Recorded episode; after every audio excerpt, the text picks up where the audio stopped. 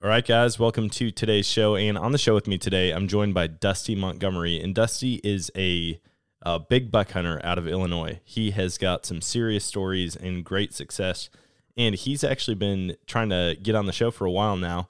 I was booked out for a couple months, but I'm glad that we can finally get him on. And he texted me a couple days ago. He's like, dude, I've got some crazy stories from this season, and we got to get on the call. So I'm glad that we were able to make it happen.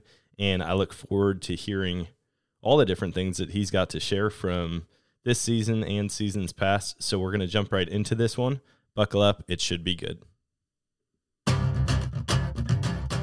Like he was doing things that were just badass. That was one of the coolest moments of my life.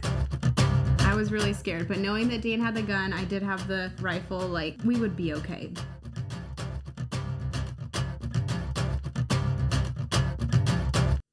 All right, guys, welcome to today's show. And on the show with me today, I've got Dusty Montgomery. And Dusty, I, I think you reached out quite a while ago and you were like, hey, man, are you still looking for guests on the show? Well, at that point, I had like two months worth booked out. And I was like, let's connect again. And you're like, hey, it's it's a good thing we did kind of postpone because now I've got some awesome hunting stories. Um, but I'm excited to hear all about it. I'm going to hear about it for the first time along with the listeners. Uh, but first off, welcome to the show. Thanks, man. And I'm, glad we waited too because I wouldn't be able to talk about today like two months ago. So yeah, I've uh, I've had. I feel like one of the slower hunting seasons that I've that I've ever had, but I've missed out on weeks and weeks. I, I missed the entire whitetail rut here in Missouri. I think I got out like one morning and maybe two hours in the afternoon.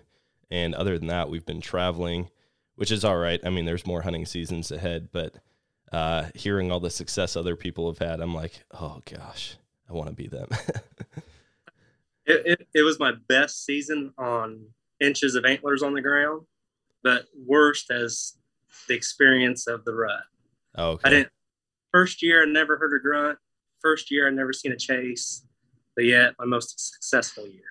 Dang. So kind of kind of crazy. Would you would you change it? Would you make that split a little bit different to where you still got to see the rutting activity and get a deer on the ground, or are you totally fine with the success?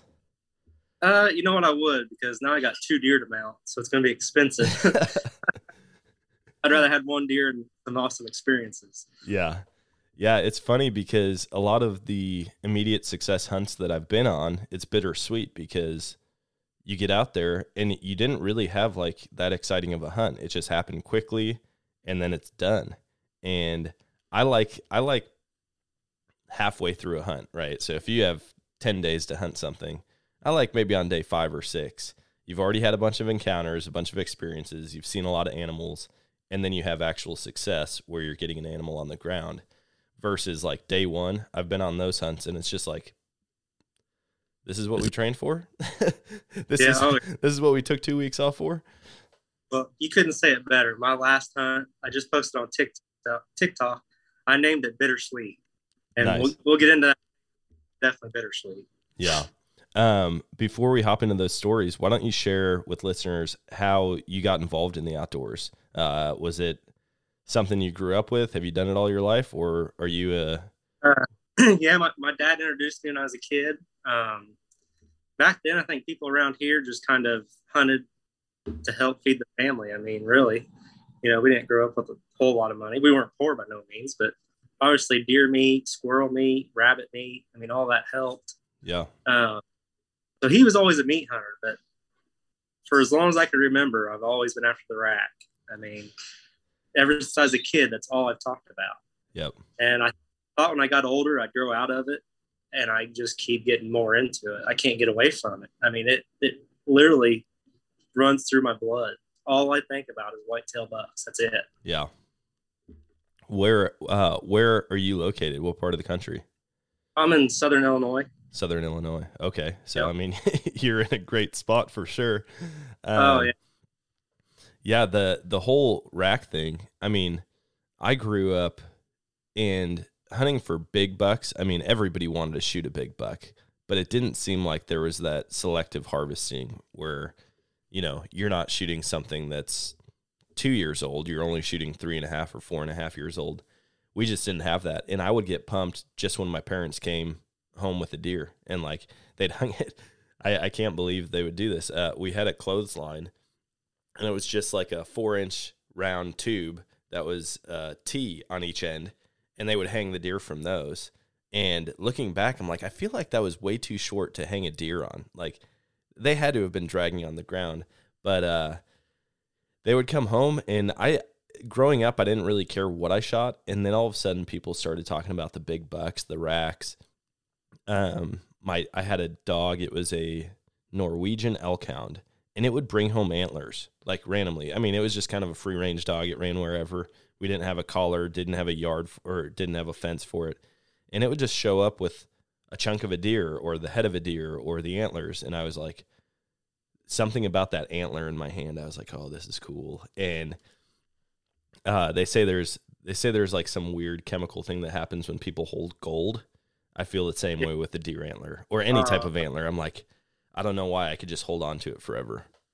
Oh, when it comes to shed hunting, I love finding. It don't matter what size it is. Yeah. Like just like you said, you get that feeling of finding it. It took hours to find, and it, it's it's a trophy no matter what it is. Yep. You put put work into something, and you got rewarded. It, I mean, there's no better feeling. Oh yeah. So so you grew up uh, in that setting. Did you start out just right gun hunting? Is Illinois a shotgun only everywhere? Yes, Okay. Yeah. Shotgun, muzzleloader, um, pistol, but no rifles. I mean, Okay. so yeah, I started out going with my dad.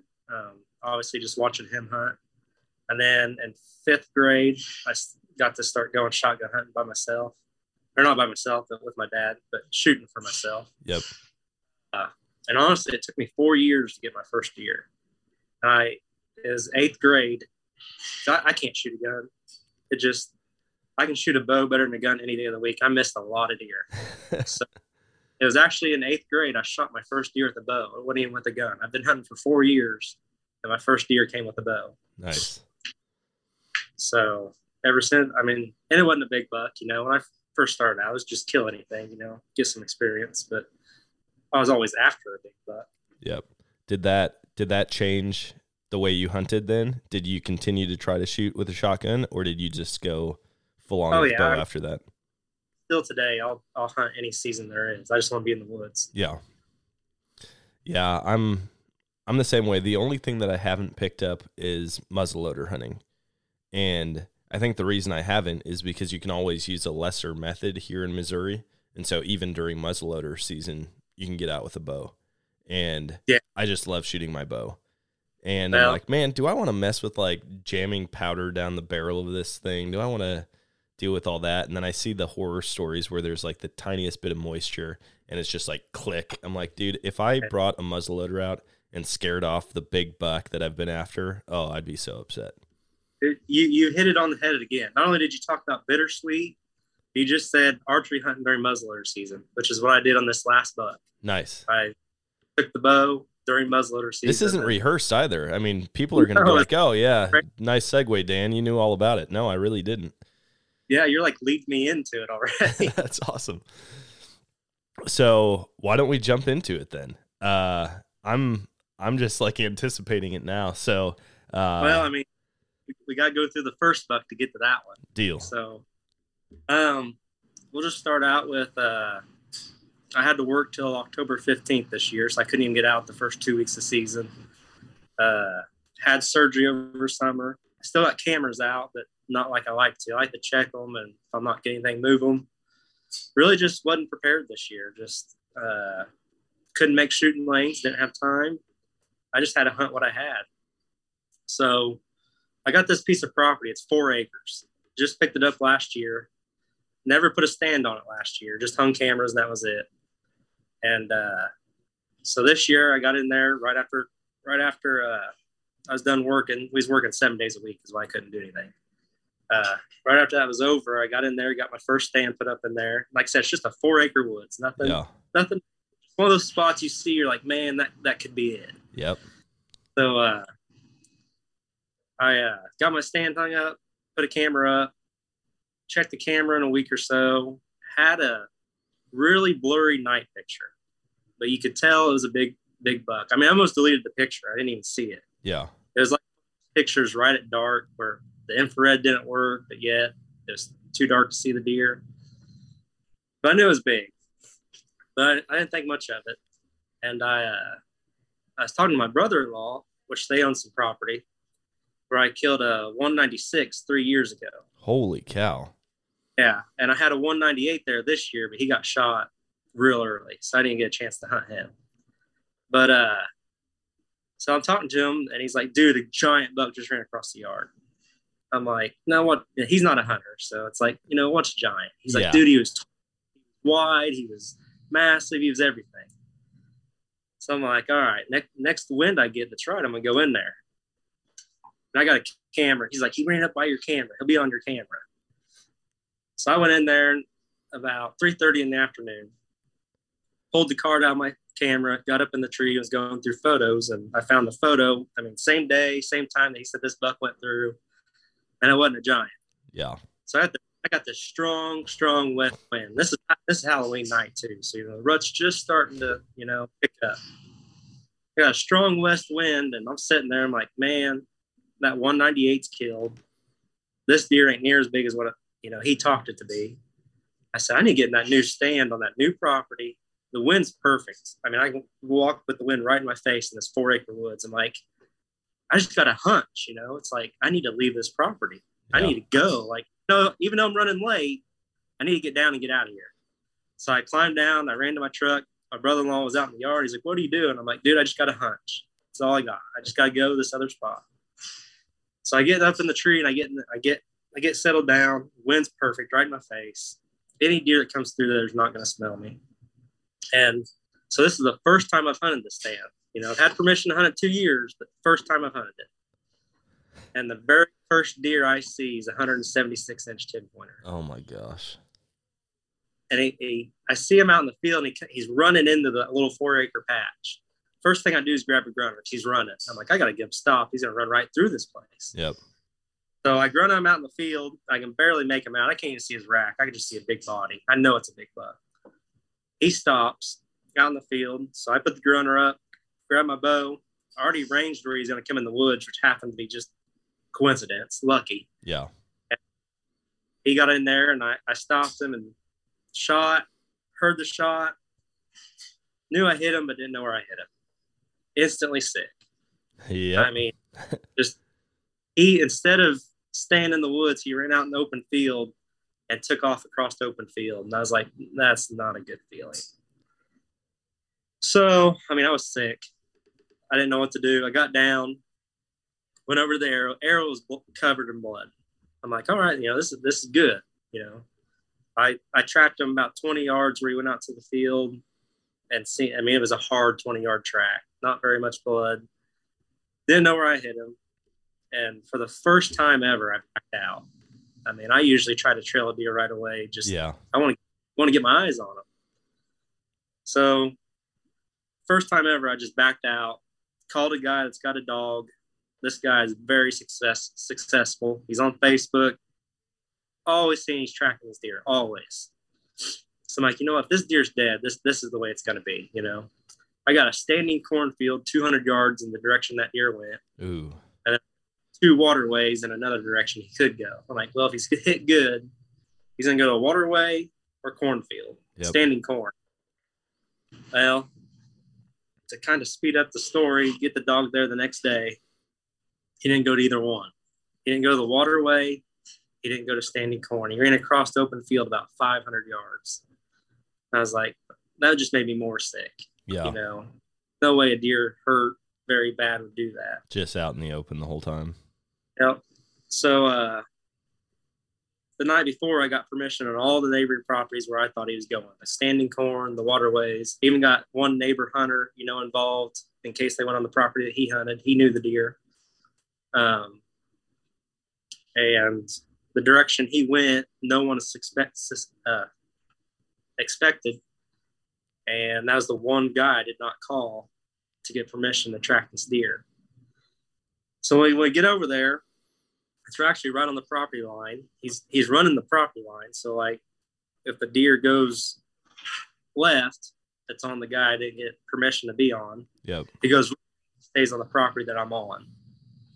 So we send the dog in there by itself. I don't go in.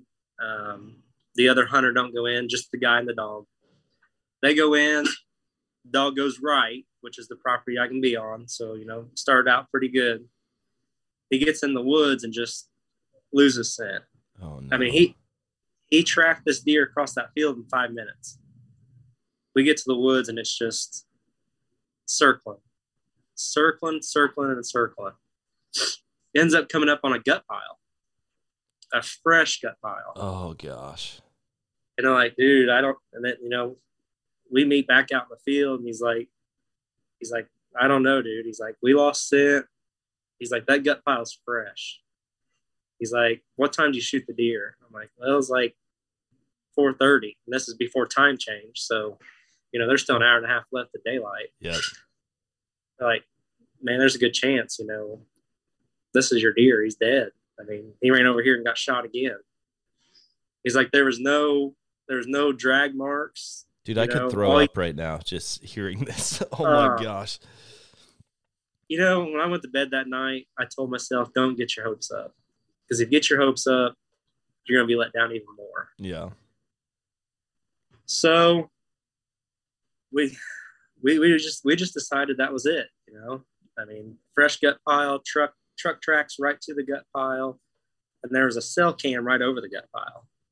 So like, you know, we don't want to be in here on somebody's camera and ruin any, any more hunting. Like this, this got to be it. Yep. So, you know, I went home. We all left. You know, I was sick. wasn't expecting much, but you know, I was like, you know, I'll just check the cameras in a couple weeks and see if I knew what deer it was. You know, he he had a giant kicker off his G two, so I mean, very easy to tell. And when I checked the trail camera after hunting that day, I, I had like ten pictures of him that morning. Oh, okay.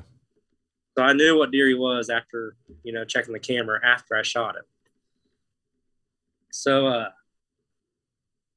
speed up the speed up from a frustrating season, you know. Um, first got shotgun season. I didn't hunt but a couple hours Friday morning. Came home and I'm actually living with my mom right now. So we're in the process of building a house. And she's got some hunters there around her house and they had shot some deer. I'm like, you know, I'll just go introduce myself. Kind of like you said, you like to talk to hunters. Yeah. So I'll, I'll go introduce myself. They killed some deer, see what they killed, you know, and just start conversation. Well, we get to talk, and they're talking about all the deer they killed.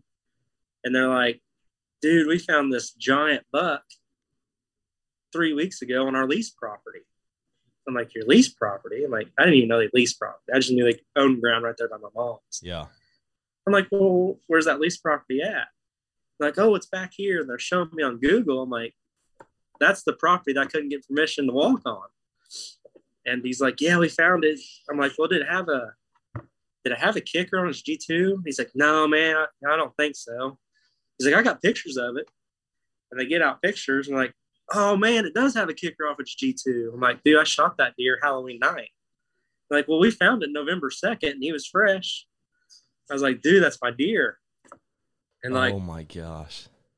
oh, it was crazy. And then now I'm thinking, oh, are they going to give me this deer? You know, I'm thinking every, what do I do? You know, and uh, so they're, uh, he, he instantly says, I'll bring it to you tonight. I'm like, I mean, it's just that. I was like, no way, man. It's like that easy, you know. Yeah. Of course, I, I I explained to him like, dude, I found your gut pile. Like, oh yeah, we shot a buck October 30th. He's like, that was your gut pile you found. And I'm like, yeah. And I'm like, is that your cell camera? And like, yeah, that's it. I'm like, well, to prove I was in there, you should have a picture of the dog that I used to track your deer or track my deer. Yeah. He's like, oh, the batteries have been dead in that forever. I was like, I'm like, well, at least I can tell you I know where your cell cam's at. You know, we were in there tracking this deer. yeah. And uh, I showed him the trail cam pictures. You know, they, I mean, obviously, a big deer like that, you can match up everything pretty easily. Oh yeah. So I'm like, and they're sh- so they're showing me on Google they found this deer, and where we stopped on the edge of the field and just let the dog go in by itself, the deer was only 30 yards in the woods. Oh gosh, of course. The dog went right, and the deer just veered left just a little bit.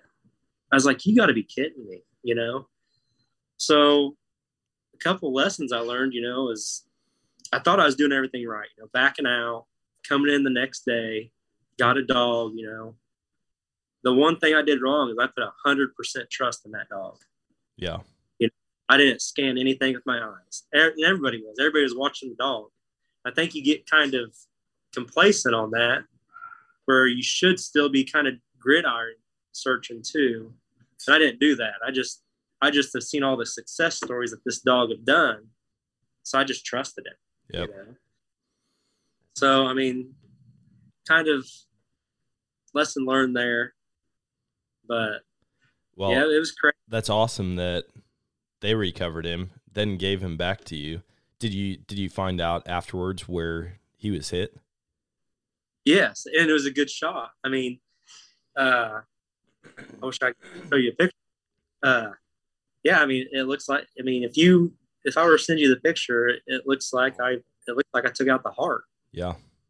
on the exit side. So the inner side, it looks like. I mean, would it look like it hit the lungs? You know. Yep.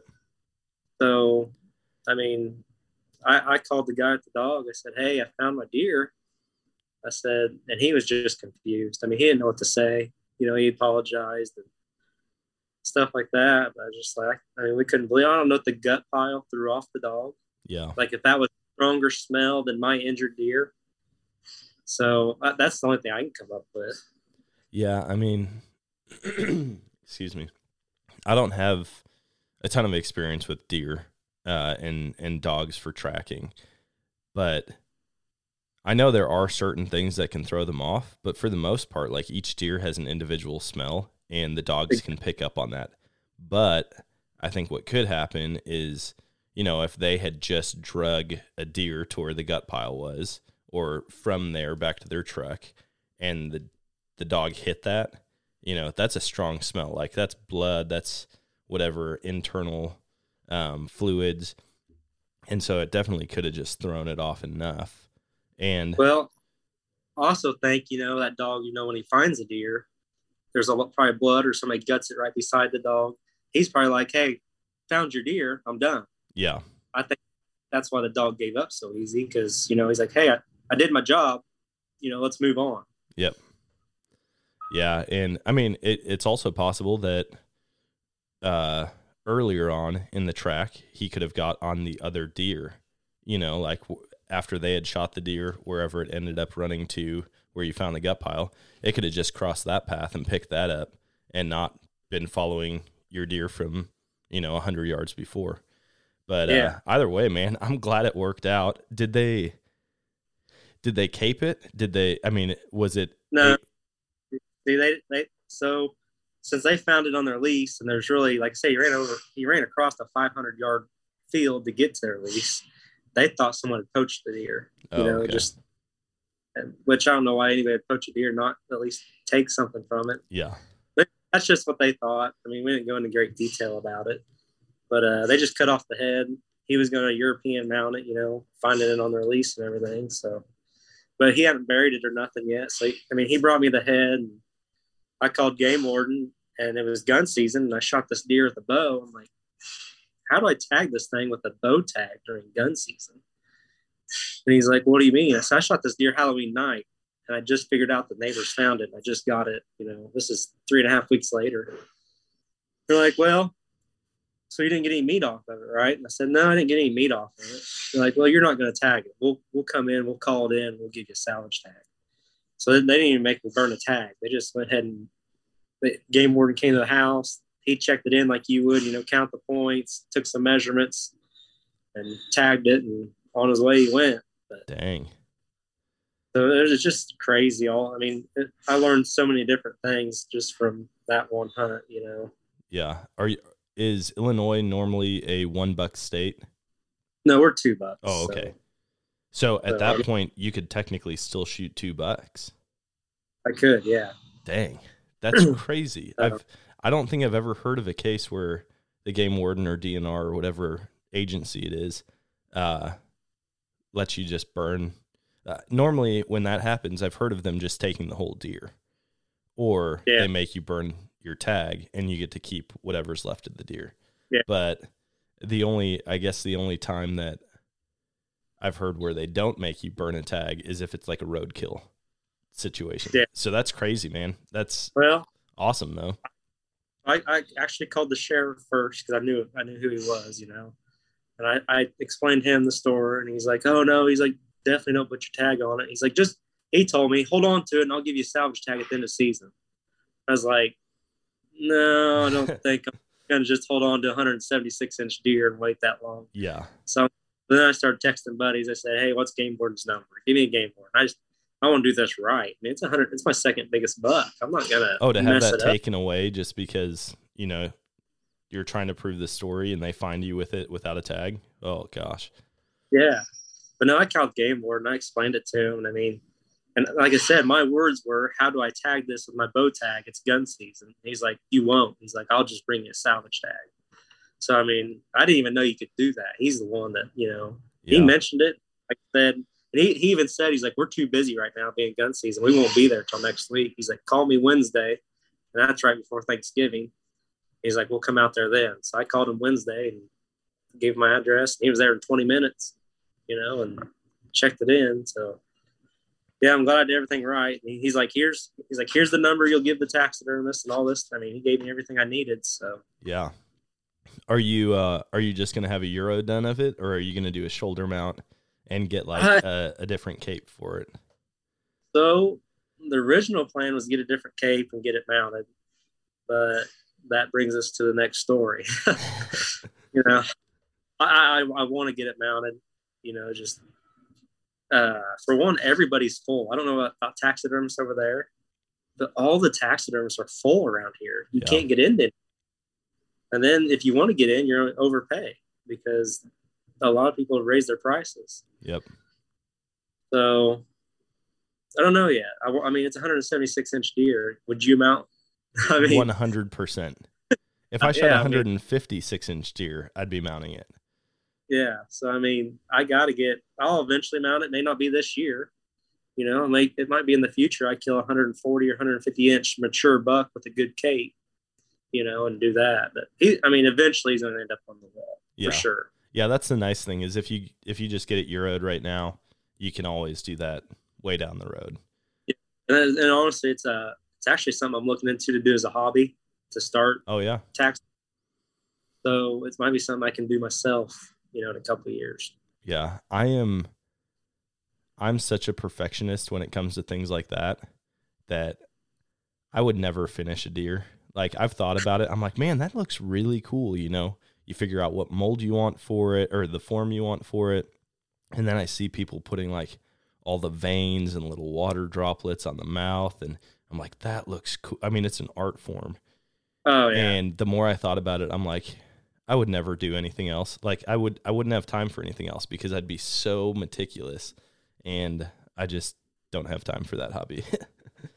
well, what I thought about was is mounting maybe ten to fifteen other people's deer, then pay it And someone else to do. mine. there you go. That's a good idea. You just do it to pay for yours. Yeah, just do it to pay for mine. And I got, you know, like I said, when I say I'm all about antlers, obviously I eat the meat, I eat deer. Yeah. But uh, like I'm obsessed with just antlers. I mean, I got sheds that I'd like to mount. You know, I, I find deadheads during shed season. I'd like to get them out. You know, Yeah. I got like 25 deer I want to put on the wall. I, See, I don't want to pay.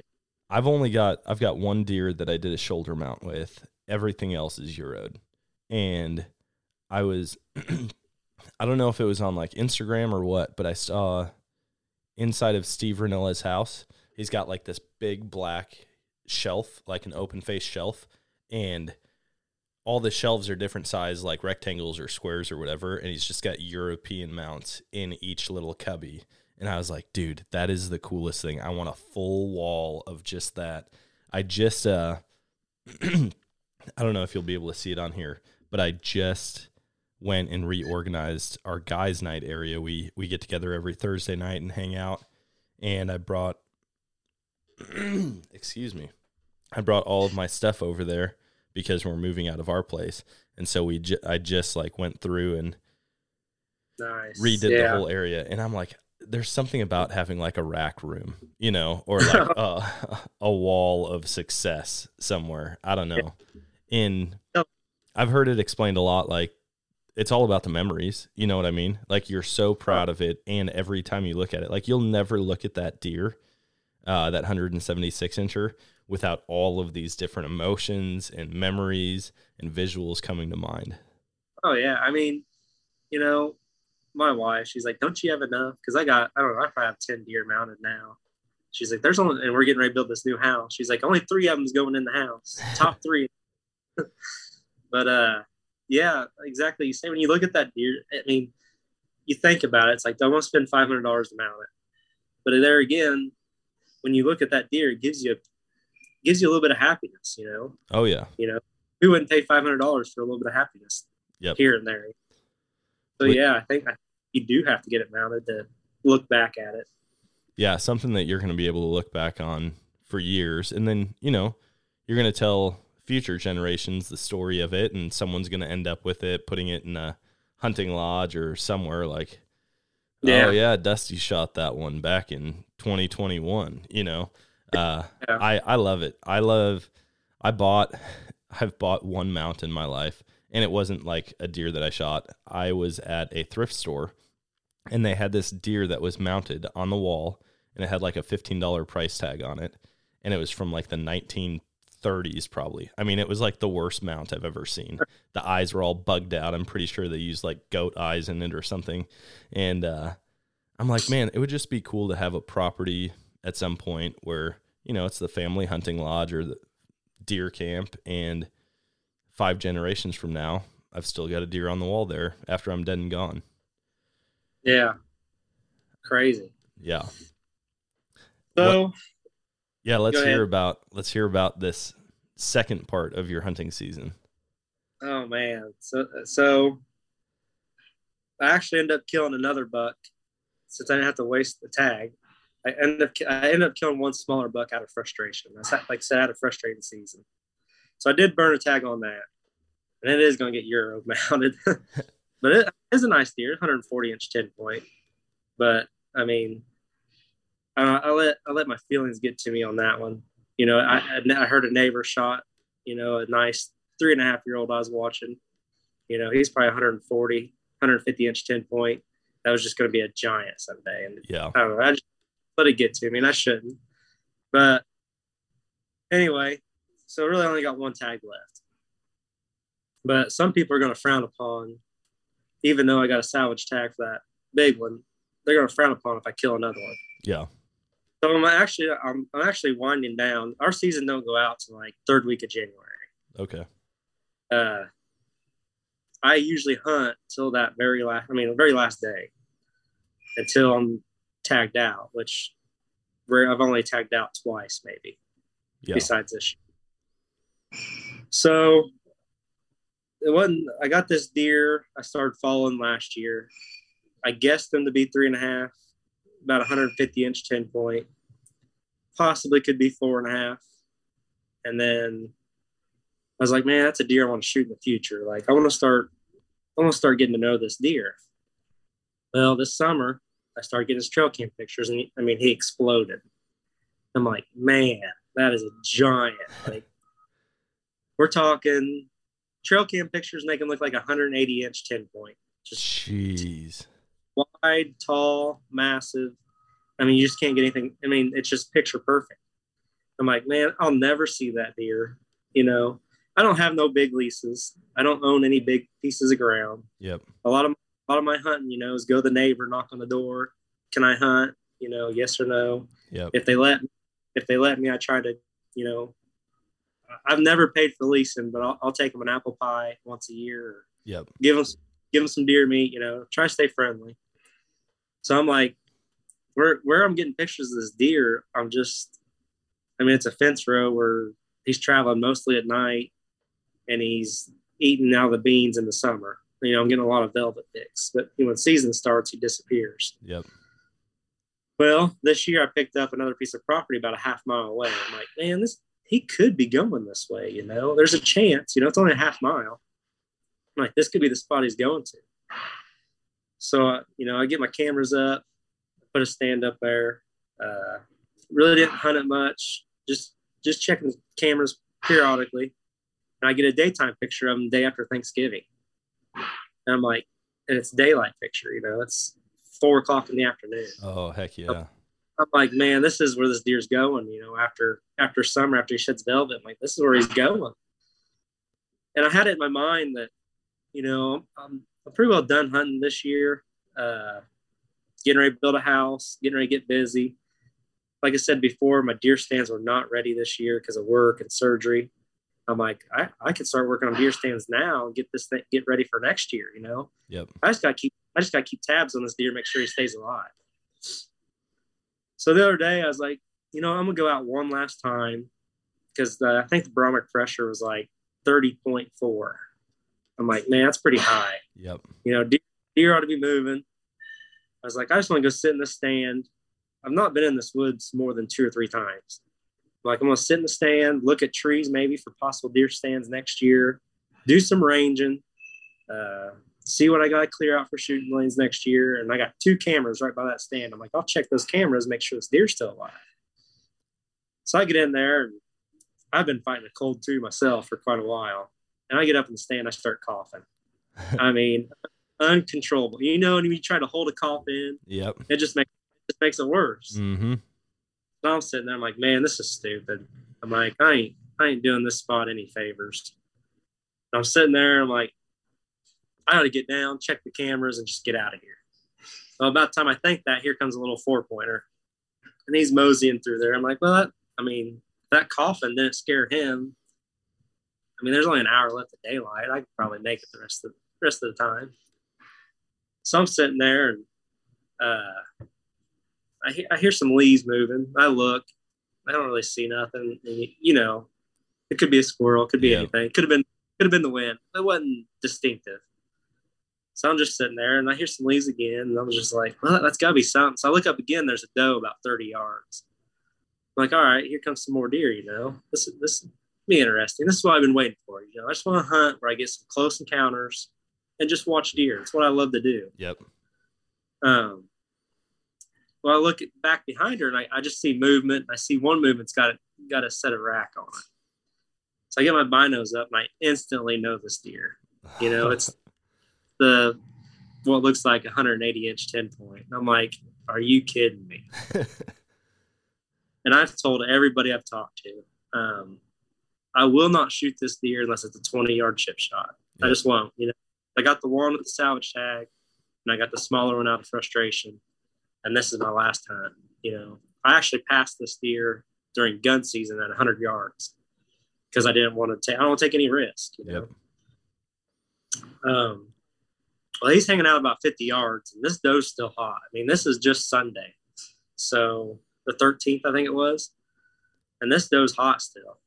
He he's staying downwind of her about 40 yards, so she's at 10 yards, and he's about 50. I'm like, all right, you know, I'm not. I mean, he's out in the wide open too. I'm like, I could shoot that, but I'm not going to. I won't. Yeah. I'm not not taking any chances. It ain't worth it. So she moses behind she moses by me at 10 yards and he's trailing her behind her and out about 40, 50 yards. Well, I see some more movement behind him. There's more bucks coming. And honestly, I think another one was another shooter. I never put my binoculars on him because I didn't want to I didn't want to take my eyes off this deer. You know, Oh, like yeah. I know this deer. This is a deer I've dreamed of. This is a deer I never thought I'd ever see in person. Like everything's coming true, except not at that chip shot mark. I'm like, and at this time, I'm like, I'm gonna let this deer walk, you know, because the whole reason of getting in that stand was just to prepare for next year. Yeah. I mean, You weren't you weren't thinking about a shot opportunity at that point. No, I took and and to tell you, I, I took one arrow. I mean, I wasn't prepared at all. Yeah. I just, you know, I'm like, I don't know. It's just dream come true, I guess. So anyway, he's moseying by me, and, and all of a sudden these little bucks run up on that doe. Well, that pissed him off. And he, instead of going by me 40, 50 yards, he turns right to me where the little oh buck saw gosh. closes the distance to 20 yards. And I'm like, oh my God, like you, you ain't gonna pass this deer 20 yards. You know, I'm thinking this deer's a four and a half year old, and I'm trying to set my bars higher. And I'm like, I wanted to kill this deer next year. That was my goal. It's Yeah. like he could get hit by a car. You know, it's muzzleloader season, and I'm hunting with a bow. You know, he could get shot with a gun today. You know, if he goes another 200 yards to the neighboring property. Yep. So I'm just like, at that time, it's like I got to shoot him. You know, I said I'd shoot him. If I got a 20 yard chip shot, I was going to shoot him. Well, I couldn't stop him at 20. Um, I bat at him a couple times, and he didn't stop till about 30. It was that perfect quartering away shot. Shot, seen the arrow hit him. Perfect, looked like a perfect shot. He ran about 50 yards and stopped and just stood there and stood there and stood there. I'm just like, well, I mean, is he going to go down? Like, he's not moving. So I'm like, I'm like, heck, I'll grab the video camera and start recording him. You know, Yep. you know, my goal is to shoot one on film, but you know, I'm not to that level yet. So I'm like, I'll grab the camera and film the after shot. So I get the camera on him, and as soon as I hit record, he starts to go down. So I'm like, all right, you know, so I, packed my stuff up, got everything in my backpack, took my time, climbed down my stand, and, and you'll see the video on TikTok. If you, you go look at uh, my TikTok page is at Monty D20. Okay.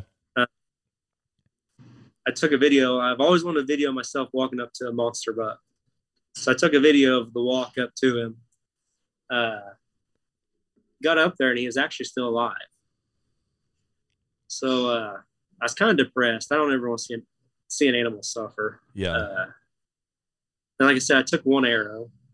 wasn't planning on anything happening like that. So I just kind of stood there Was- for about five. so he was alive, but on the ground. Oh yeah, he couldn't get up. Yeah. Or I, I get up. I mean, his eyes were twitching. Uh, his neck was just barely off the ground. Um, so I said a quick prayer. I asked God. I said, "Hey God, you know, thank you for this opportunity. Thank you for this harvest. But please, you know, please take the suffering out of this animal." Yep. After I got done saying my prayer, uh, I called my brother-in-law and I said, "Hey, can you, can you come help me uh, drag out this deer?" And he's like, "Well, he's like, I'm not, he's like, I got to work tonight. I can't." Uh, Uh, the crazy thing was when I called, when I called my brother-in-law, I had my phone on speaker. When that first ring went off, that deer jumped up and bolted. Oh no. I mean, out of sight. I had stood there and took pictures of that deer for 10 minutes. And I couldn't believe it. I was talking to my brother in law. I'm like, dude, my deer just, he's gone. I'm like, I, and I already sent him pictures. He's like, the, he's like, the deer you just sent me pictures of? I'm like, yeah, he's gone. So I'm like, I'm, I'm confused. I'm like, ah, oh, what do I do? You know, I'm like, do I back out again and try to get a dog and recover another deer? Or what do I do? So I call my father-in-law up. He's like, dude, he's like, I'd go where you last seen him. He's like, I would not take my eyes off that deer if he came, if anything possible. Yep. He's like, that deer's dead. He's got to be dead. He, he didn't lay there for 15 minutes, almost dead, just to Was it was he sorry, a little clarification. When he was on the ground, was he like on his side or was he like just in a bedded down position? he was on at one one time I took a picture. He was on his side and the rack was on the ground. Oh dang. Yeah. So I mean, you just think like dead deer for sure. Oh yeah. If you look at the TikTok video I posted, he's laying on the ground with his head just tilted over, not moving at all. It wasn't until I got real close to him I could barely you know, and even his breaths were like a breath every 20 seconds. You know, it wasn't mm-hmm. like really breathing. It was like it was almost like nerves, you'd think. Yeah. just but for whatever reason when he heard that ring he jumped up and he had one last bit of adrenaline and was gone Dang. so i listened to my father-in-law and i took off walking you know where i last seen him and now we're getting we're getting to where you know this is a new property i ain't been on it very much we're getting in territory i ain't been in so i don't even know where to which direction to go after i last seen him because it goes into like a a real thicket with some standing corn Mm-hmm. some draws to the other way. So I get up there where I seen him. I just stop. I see one deer take off, and it took off with its tail up. So I knew it wasn't him. And I heard some leaves shuffling. And I look and I see a rat. So I just bolted over there to it, and it was him. He was falling down again. And I mean, this time once he fell, I mean, he he, he expired in about a minute. So I was like, man, finally, you know, Dude. finally get to, finally get to put my hands on a deer that I dreamed of. yeah. So oh my uh, gosh. the worst part about it was he ran a hundred yards deeper in the woods, and I had to drag him out even farther. Man, what a what a roller coaster though. oh Like- man, To watch it go down, to get down, get pictures, send pictures. Like that would be so confusing on the other end, like your brother-in-law or your brother to get a to get a message like, "Hey, can you help me drag this steer out?" Never mind, he's gone. I can only imagine what he's thinking. What are you talking about? yeah. And then I was also thinking, man, I don't want to call this dog again. You know, Oh yeah. I want. I mean, oh, I mean, I, I'd trust the dog. If I ever needed a dog, I'd trust it. And I'm like, it's daylight. I want to keep looking. Mm-hmm. Yeah, I feel like, I mean, if I had a dog, I would bring my dog in right away just for the experience. A lot of people like watching the dogs work, and I think I would too. But I'm the same way. I don't. I don't typically back out. If I shoot, it's because I'm confident that I can kill this animal with one shot. And yeah, I I had one bad encounter this year where I put a shot on a deer and it was so close, and all I can think is that the angle, um, because of how close it was to my tree stand, um, I messed up on that. But I tracked that one right away. I was like, I thought I heard it crash like within 15, 20 seconds, but I couldn't see. So I went and I'm like, man, it's got to be right here. I, I I know I heard it crash, and we're looking and looking and looking, couldn't find it. End up bumping it 45 minutes later, and had to put another arrow in it. I put an arrow in it at like three feet. I mean, it was in it was in standing beans. I was shooting almost straight down onto this thing. I had bumped it, and then it collapsed in the in the beans. Shot it again, and then it went ten yards. But I have a really hard time not going after one right away. And Oh, I know yeah, a lot of people will frown on that, but it's just what I've always done, and it's always worked out.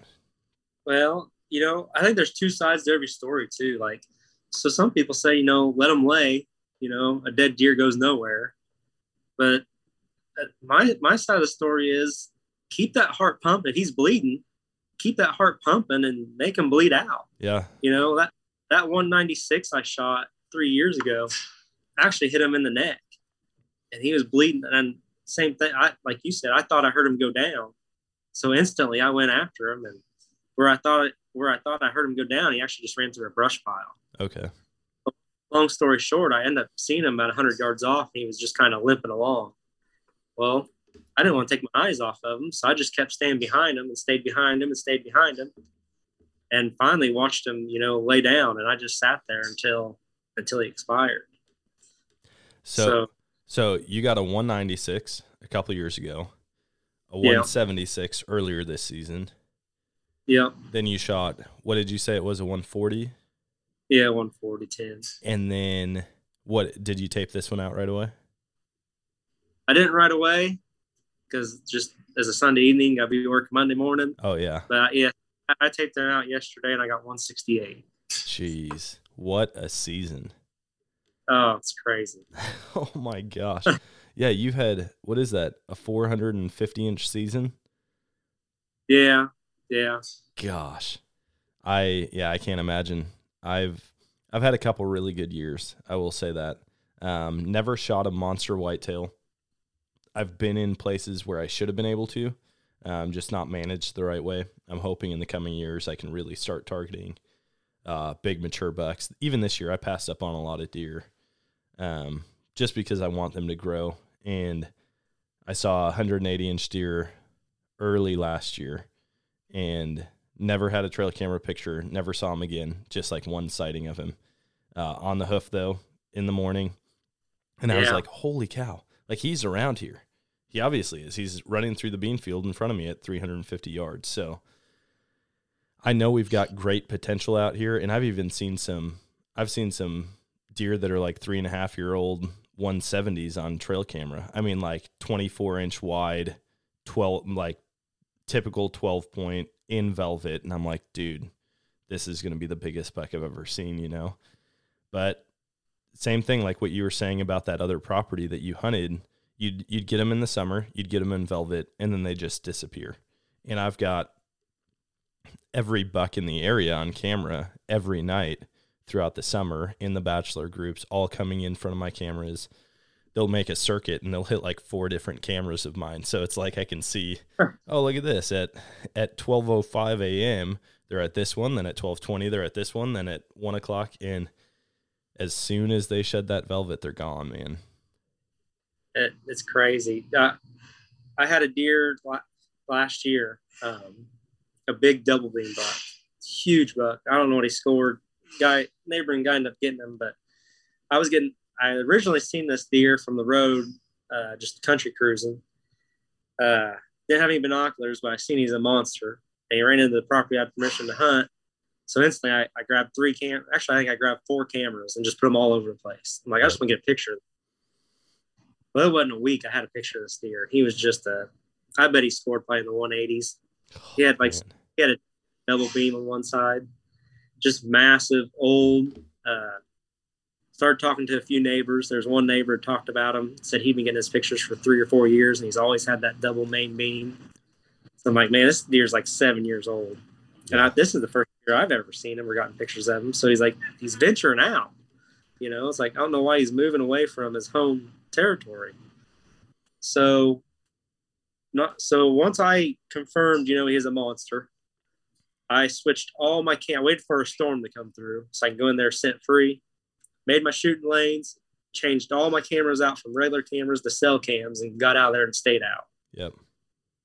I was getting pictures of this deer every single day in daylight through probably mid August all the way through September. When does, every single, when does your season open there? October 1st. Oh, okay. Jeez. So uh, every single day, every time of day, 6 a.m., 9 30 a.m., 11 30 a.m., 2 p.m., 4 p.m., 6 p.m. No night pictures. Every single one of them is daytime. What the heck? I'm like, I told my boss, I said, hey, I'm leaving. October 1st was a Thursday that year, and I work Monday through Thursday. I said, I'm leaving early Thursday. Like, I'm going to kill this deer opening day. Yeah. Like, there's no way I can. And uh, so I left early that day and got in the stand. Never, I hunted Thursday, Friday, Saturday, evenings only, three days in a row. Never laid eyes on that deer. Stopped getting pictures, just gone. Oh no! Like you know, I've I've never thought I could pattern a deer or ever even think I never thought I'd kill a mature buck October first from from trail cam experience. I was like, when you're getting pictures every single day at all times of the day, I'm like, I'm in his living room. Yeah. I'm hunting his I'm hunting his bedroom, you know. But uh I only got end up getting one daylight picture during season. It was October 15th, and I was at work, and it was when a strong cold front came through, and that's the last day daytime picture I got him. He ended up getting shot like no, like late November, early December during second gun season. Okay. So, dude, it's crazy to me that bucks like that can survive and never be seen. Like, I mean, trail camera pictures are one thing, but like, there's bucks like that that are out there. Even where I hunt in Wisconsin, I tell people all the time, I'm like, there's 200 inch deer within a mile and a half of us that may have never been seen by a human. Yeah. And the fact that they can just hide like that, they know where they're safe. They might hang out in a quarter acre area for a year straight. I mean, it, it just kind of blows your mind the potential that's out there that we don't even understand. Oh, and that's why I hunt those four acre patches. Yep. That's their safe zone. Yeah, if you can get you, in on a small patch like that, I mean, where we're at, we've got 20 acres. Um, I've had I've had a big buck on camera. It's an eight point, but it's it's a tank. I mean, he's outside his ears, super tall, super heavy, and I know he's around here. I bet you at all times I'm within a quarter mile of him, and I just can't seem to pick him out. I mean, like I'll put cameras out everywhere, and I'll get one picture of him. He'll be walking towards my other cameras, and I only have one picture of him, and I'm like, dang it, this is so ridiculous. I got him on camera right behind my shed. Like we live in a shop house. And yeah. I got him he was on my archery range. I've got a shooting lane through the orchard and I put a camera on one of the orchard trees and he was in my shooting lane at like 75 yards while I was in here sleeping. I mean, he's Yeah. here, but he's so Yeah. elusive. I just can't seem to get eyes on him. I have a I have a buck I've been following. I named them Ribcage. A lot of people around here know that when I talk about Ribcage, they know the deer I'm talking about. Uh, I picked up actually when I hunted the double beam buck. I seen this buck on October 1st, right at dark. I, at first, I thought it was the double beam buck, but ended up not being. But he, he was a nice deer, probably 140s, but it was right at dark. He just looked big. Um, end up picking up both the sheds this spring. So I got a matching set and it's pretty heavy.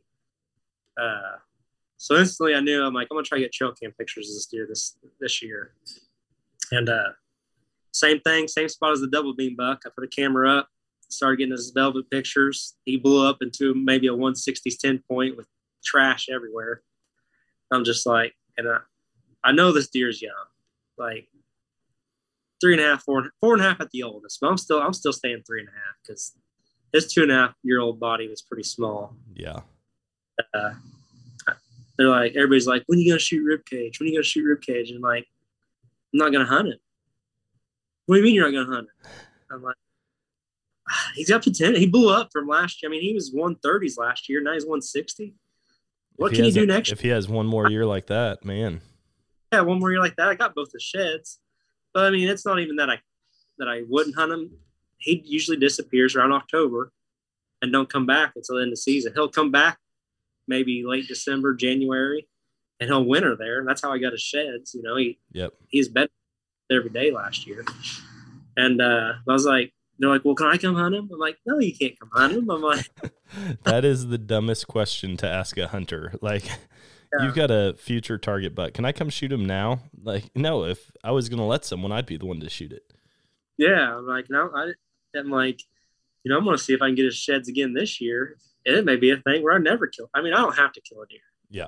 I got a six and a half year old deer that I've been watching for four years that I could, I'm not gonna say I could kill him. I ain't hunted him, but I, I don't want to. I pick up his sheds almost every year. You know, I got sheds and sheds and sheds of this deer. And if I ever kill him, it's like, I ain't gonna get his sheds anymore. Yeah. But he, he's not a giant though. I mean, he's a six and a half year old, 150 inch 10 point, pretty massive. Uh, he's been, he's actually like, he's been going downhill. Like his biggest rack was when he was a three and a half year old, which is really strange. Jeez. Yeah. That is odd. I passed him twice as a three and a half year old, thinking, you know, this deer's going to be a giant. And he just, he never did take that step. Hmm. Unlike Ribcage, you know, that's taken a huge step.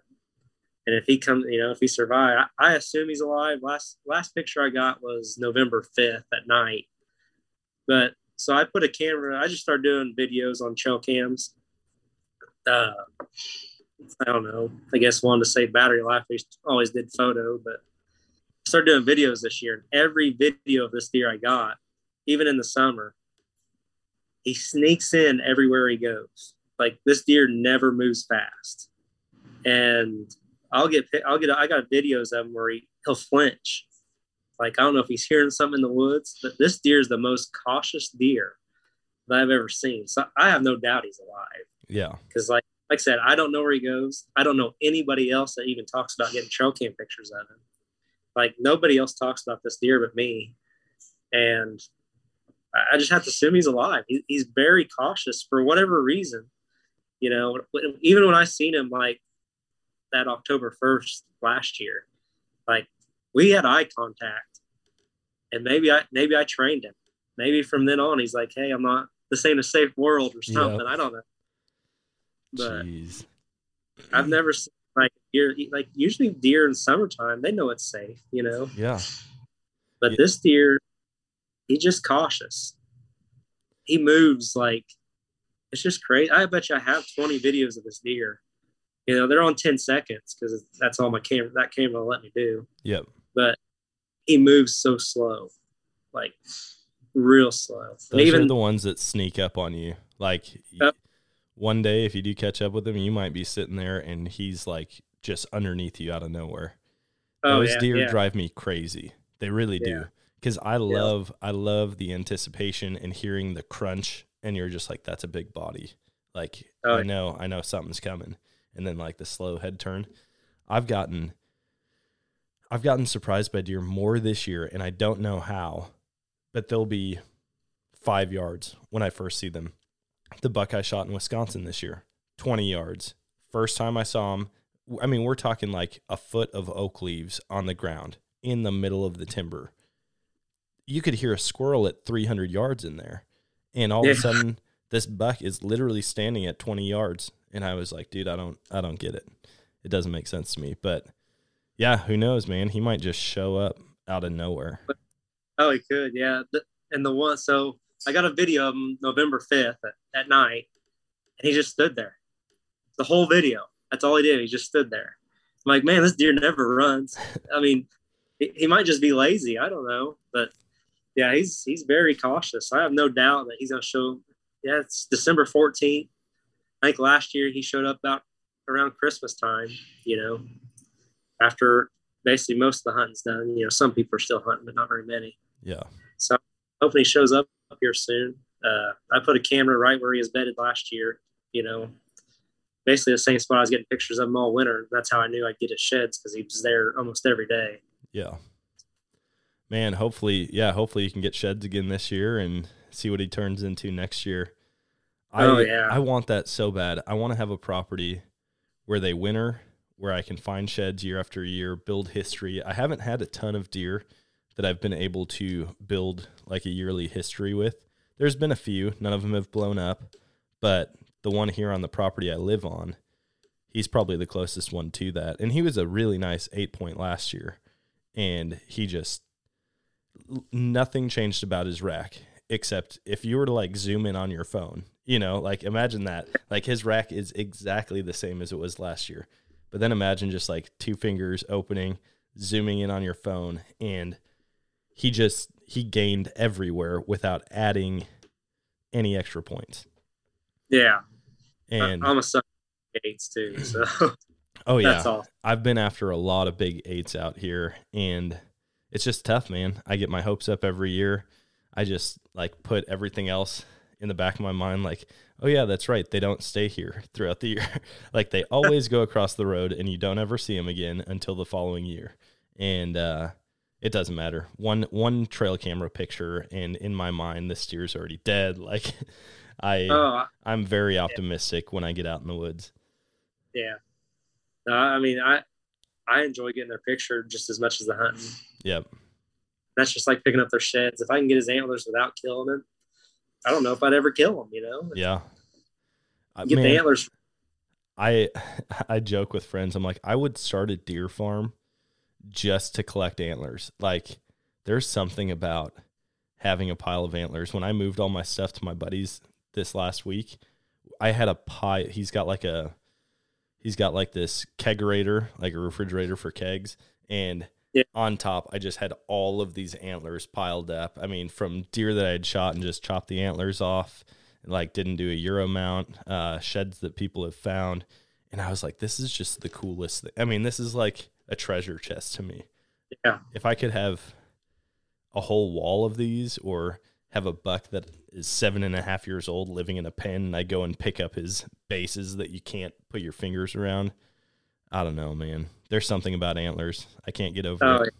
me neither. It, it drives me nuts. Uh, I, like I said, I've tried to get away from it where I wasn't so addicted, and I think the more I get away from it, it just draws me in more. It's just, I mean, everybody's addicted to something. Yep. I'm addicted to antlers, like you. I'm addicted to antlers. I I think it'd be cool to pick up a sheds off a deer for three or four years and mount every year that he was, you know, and you eventually kill him. Mount every year he was a, you know, you got a sheds, and that'd be cool to display on a wall. I think. Man, I've got I, I got to go and talk with a guy in Buffalo County, Wisconsin, and his name's Tom. He's been doing an outfitting service there for 40 years, I think. You should see the inside of his cabin. He'll have the same buck sheds for seven straight years and then have the shoulder mount of him up on the wall. And I'm See, like, that's- oh my gosh. And he's got pictures literally millions and millions of pictures. He said he gets 10,000 pictures a week and he has to go through. I mean, he's got like 350 trail cameras out. He's got, I don't remember how many hundred stands out. And some of these bucks, the coolest one, um, you can't hunt albinos in Wisconsin, but he's got an albino on camera, and I can't remember. It's either seven and a half. I know this is a big spread. It's either seven and a half or eleven and a half, and he's had pictures of it every year since it was a fawn, and. Uh, you got to go check him out. I think his website is Bluff Country Outfitters, and he's got all of these different pictures on it. It's a cool, it's a cool setup, and I'm like, man, I just want that. Even if it was 20 acres, give me 20 acres where I've got a couple deer that I get to document all throughout the year and all throughout the years, and uh, I'd be a happy man.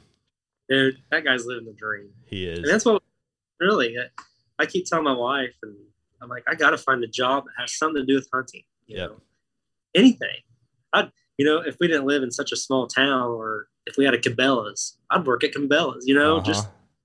to be there. You know, I, I got a really good job, very fortunate, but has nothing to do with hunting. yeah yeah to Uh, i've i've always thought about trying to be like a land management specialist or something like that where i go help people plot out their lands put food plots in do hinge cutting show them where to put stands hang cameras but also i've heard a lot of people say don't turn your passion into your job or you'll start Yeah. to hate it and i'm like i could see it i i love talking about hunting and so the podcast i was like that's a natural deal for me but there are times where I'm like, dang, man, I've got like seven podcasts to record this week.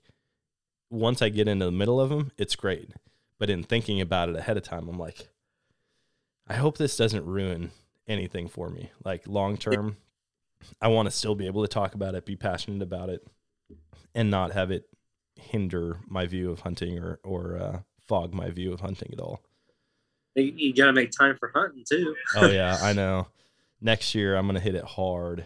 This year, it seemed like every opening day of anything, I was on a trip somewhere, um, visiting family. We had an appointment or something like that, and so next year I'm like wiping the whole fall schedule or calendar and just hunting the whole time. So, well, man, I don't want to take up a whole lot more of your time. I know we're over an hour. Um, before we hop off, uh, I want to give you a chance to share. I know you mentioned your TikTok earlier. Are there any other platforms that people can find you on? No, not really. I mean, I just I'm just not big into too much. I mean, obviously I have a Facebook page, that's just kind of a personal page, has nothing to do with hunting. Okay, My TikTok is ninety percent hunting. nice. I mean, I do a lot of like I said, I post a lot of my videos that I've been getting the bucks on there. Uh, rib cage is on there. Talk about rib cage. Sweet. There's a few. There's a few videos of the double beam buck on there. Um, I and obviously the buck I just shot. I filmed me walking up to him. So yeah, I mean TikTok's about the only thing that has really taken off. I mean I'm at like 7,200 followers, which ain't obviously ain't huge, but it's more than I ever tried. Oh yeah, no, that's great. I posted a video before the rut that I actually filmed last year of a buck running through the woods. It got 2.5 million views. Jeez. I'm like, it's a small buck running through the woods, but for some reason, you know, people started commenting, people started liking, and it just, I think it was because it's before the rut. People are like, hey, where's this at? Where's this buck chasing? You know, and Yep. uh, that took off. That really where I got most of my followers. And, you know, I've just been posting, you know, basically trail cam pics and uh, videos. Yeah. I, I do. I don't know if you ever heard of rope scrapes where people hang a rope. Oh yeah. I do a lot. I got a lot of videos on my TikTok of that. Oh nice. Those are all. so those you, are awesome. So you do that. Oh yeah, they're awesome. What um I mean, did you find like a a 200% increase on like activity or scraping or what I mean, what drew you to it and what success have you seen with it? So I just started them last year, and at first, the first one I hung up, I started getting pictures of deer just coming up, putting their nose on it, and just walking by it. You know, just kind of scent checking it. Yeah. But you know, that's cool. You know. So this year I started hanging them everywhere. I mean, just everywhere I had a camera, I had a rope. Well, I learned really quick that it's not that simple. Um, location's the number one for number one thing. Location. Yep. Got to be where go buy it and see it and find it. Um, number two, time. So I, I hung one last year, and this year it was my best one because it had been there for so long. They know it's there. Yeah. So I'm getting and the reason I do it, it's not it's not attractive. It's not going to attract deer, but it stops them. You know, you, how many blurry pictures of bucks do you get? And you're like, man, is that a shooter? Mm-hmm. You know, you can't. This rope stops them, and you get the perfect picture. Like I said, now I now I put it on video, and you get bucks. Well, I got a picture of that 198 inch deer that got shot early. I got a picture of him playing with it. You know, to see a mature buck playing with a rope is pretty cool. yeah. But you know, I got bucks. They bite it and they pull on it, and you know, they put their antlers in it and they they go back and forth. I mean, it's just really cool. I got bobcats swinging at it. You know, they're playing with it. I got coons climbing the ropes. I mean, just it's neat. I mean, so I mean, I just say you know, find a travel corridor where they travel. Put that rope right by where they're traveling. They cannot walk by it without stopping. They Yeah. can't. So they stop. So you're putting it near travel corridors, not necessarily where there's already like a rubber scrape. Correct. Yeah. I've I've put some where there's scrapes, but I mean the deer are already there. I mean Yeah. it's not like it's not attracting them. It- It's stopping them is all it's doing. Nice. No, Uh, that's that's brilliant because I get a lot of deer moving quickly through like the back path behind my orchard. They'll come through and it's just like, man, I wish I would have got him to stop. And I've just got like the cheap I buy the cheapest trail cameras you've ever seen. I'm like, man, I could buy like that $200 trail camera or I could buy 5 of these ones off Amazon. and I always just go the cheap route and throw them out, but that's smart just to have something that stops them, even though, like you said, it doesn't attract them. Um, if I can just get them to stop, even the crappy cameras, I can get decent pictures on. But you can stop them, and then you can stop them right where you want them. If you want that, ca- if you got a cheap camera and that deer needs to be five feet from it, you put that rope five feet from the camera. You know, you bring them to the camera. Yep. So I will. I didn't say I, I said I wasn't attractive, but if that deer's within ten feet, you can bring them in. You know, you can bring them even closer to your camera and get that perfect picture. Yeah. And that would be cool too to see all of the different types of wildlife interacting with it. Oh, I followed this page. I followed this pla page for a while. I can't remember the name of it, but all it was was a log. It was a log going across a creek, and I think it was in Montana. And the guy would post every picture that he got of wildlife on his trail camera that just faced this like natural bridge for animals to cross. he had wolves, black bears, mountain lions, lynx, otters, turkey. Then he had like sandhill cranes and wood ducks in the water. He had grizzly. I mean, like everything. And I'm like, this is just cool to have a camera set up and you're picking all this stuff up. And yeah, I feel like a rope would be a totally Uh, unique way to do that. Oh yeah, and that's why I started to go to started putting my cameras on video because it's just that much better than a picture. I mean, Yeah. you so much more. Well, man, I I really do appreciate you hopping on with me. Uh, I had a great time chatting. Awesome success. Congratulations on all your success this year. And uh, we're gonna have to keep in touch and maybe get together and do a hunt sometime. I won't come blow up your four acre plot, but uh, it sounds like you've got quite the area that you're hunting in with all the big buck activity. I mean, even to shoot one 190 and then see another one, like that's amazing. Yeah, and, tho- and those two are on the same. Crazy. Yeah, I, I am very where I live, and you know, like I said, I started out. So uh, when I was a kid, I hunted a certain area. When I got married, we moved about 20, 30 miles.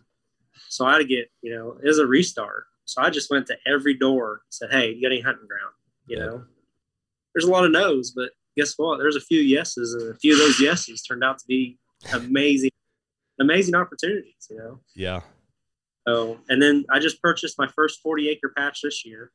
nice. I haven't got on it 'cause like I said, I didn't have time to do trail cams or anything like that. So I, don't, I don't even have a deer stand on my own property.